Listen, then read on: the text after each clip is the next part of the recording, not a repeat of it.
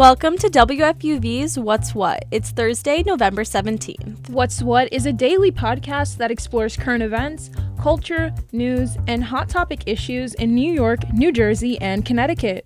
And includes features and interviews exclusively from WFUV. I'm Leah Mallory. And I'm Jaya Joyce. Now let's see what's what in the city. Part time faculty at the new school in Manhattan have gone on strike. Yesterday afternoon, about 200 protesters met at the corner of Fifth Avenue and 14th Street demanding better wages for adjunct professors. Adjunct staff claim that administrators have been consistently paid more than them and that they've not been given raises in four years. The university has not yet met the faculty's requests. They have offered a 3.5% wage increase in an attempt to compromise. The bargaining team at the institution continues to work toward a better compromise that respects adjunct faculty and preserves a healthy learning environment for students. Strikes will also impact Starbucks on one of its busiest days of the year. Today's the company's annual Red Cup Day, where customers can get reusable cups along with their holiday drinks. However, workers in over 100 locations across the U.S., including New York, will be walking out to demand higher wages, better scheduling, and increased staffing. Starbucks workers campaigned to unionize the company last year. This walkout will be the largest labor action since.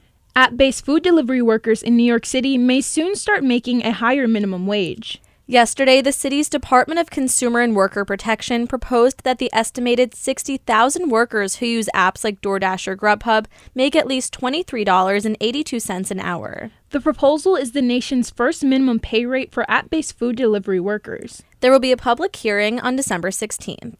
The Concealed Carry Improvement Act is fully reinstated in New York. That rule prevents people from having guns in certain public areas and outlines requirements for permits. However, multiple sections of the law were temporarily blocked by a federal judge from the Northern District of New York, saying that it violated the Second Amendment. The legislation has faced eight lawsuits since its start in September, but on Tuesday, a three judge panel hit pause on the judge's block, and it's now back in full effect. Nearly one year after her death, Joan Didion's estate sale brought in almost $2 million. The auction was held yesterday in New York City with over 200 items up for grabs. All proceeds will go towards Parkinson's research and patient care at Columbia University and the Sacramento Historical Society to benefit young women writers. Singer songwriter Solange Knowles is curating the lineup for Brooklyn Academy of Music's 2023 Spring Music Series. Knowles will be picking all the pieces, performances, and artists to be in the series, which will take place across several theaters owned by the Academy. The series aims to honor the intergenerational and genre spanning impact of artists with the lineup, which is expected to be announced soon. And now we've got WFUV's Andrew Canary to take us into the world of sports. Yeah, a ton is going on in the sports world. The Jets have a game this Sunday, and the Giants are gearing up for their Thanksgiving game against the Cowboys next Thursday. But what I really want to talk about are the MLB awards this week. Every year after the postseason wraps, the Baseball Writers Association gets together and votes on awards like MVP and Best Pitcher, which is called the Cy Young Award. Well, yesterday the Cy Young winners were announced, and it was a huge comeback for this year's American League recipient, Justin Verlander. Verlander is Houston's ace and came back in style this year after forfeiting his 2021 season due to Tommy John surgery. On the National League side, Marlins starter Sandy Alcantara was this year's winner after clocking in Nolan Ryan esque performances throughout the season.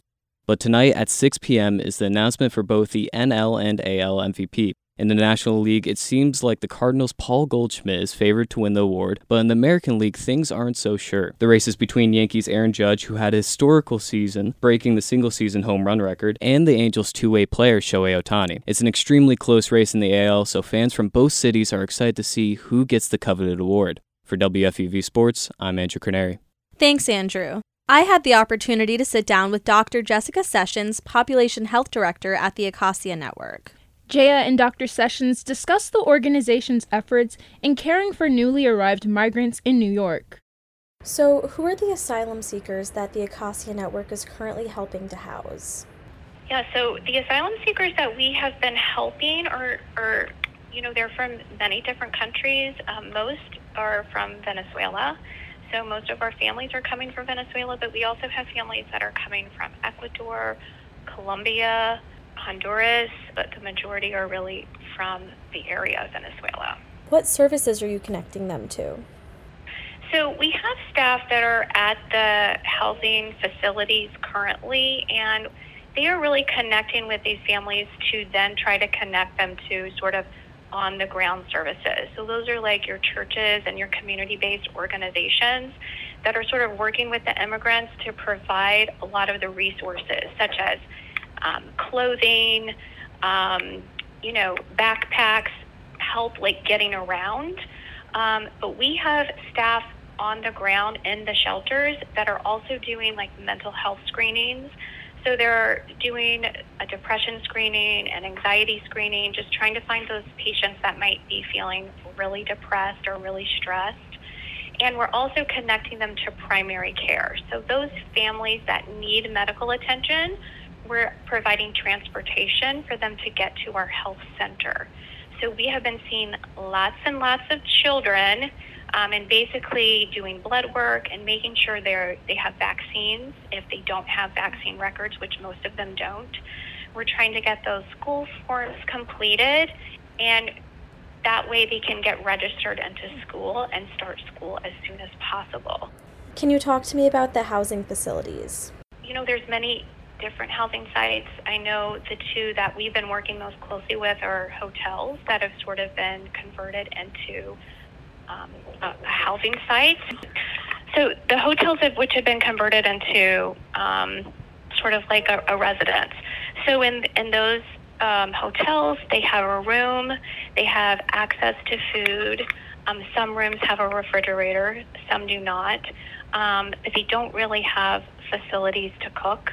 Um, and so that has been, you know, a challenge for the families because they are being provided food, but the food it's a major culture shock for them. It's not food that they're used to, mm-hmm. and a lot of the kids are having, you know, digestive issues.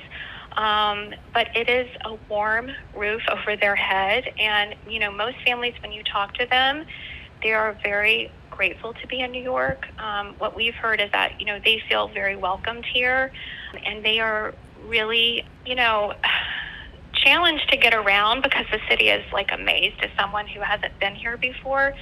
But because of all of the resources that we've been able to connect them with, you know, they are starting to adjust to the change. Is the organization doing anything to help set them up for, you know, long-term settlement? Yeah, um, you know, I, I think that's that's really remains to be seen for sure. I mean, what I can tell you is like um, not necessarily up to us, but yeah, some of these families are sort of getting relocated from the hotels to other shelters, um, and that's which is also like difficult because they're getting you know families and and and relationships are sort of getting families are getting separated sometimes, and I mean like you know two sisters like in different families. But again, that sense of like my sister's here with me or my brother's here with me, and now they're getting moved to a different place. For more information, you can visit acacianetwork.org. I'm Jaya Joyce with WFUV News. That was my co host WFUV's Jaya Joyce talking with Dr. Jessica Sessions from the Acacia Network. WFUV's Community Dialogues is a program for frank discussion about race, racism, and racial justice. For full episodes of Community Dialogues, visit WFUVnews.org. And that's our show for today. I'm Jaya Joyce. And I'm Leah Mallory. Check back with us tomorrow at 3 o'clock for more news, music, culture, and sports. And tell your friends so they can find WFUV's What's What at WFUVnews.org and wherever you get your podcasts.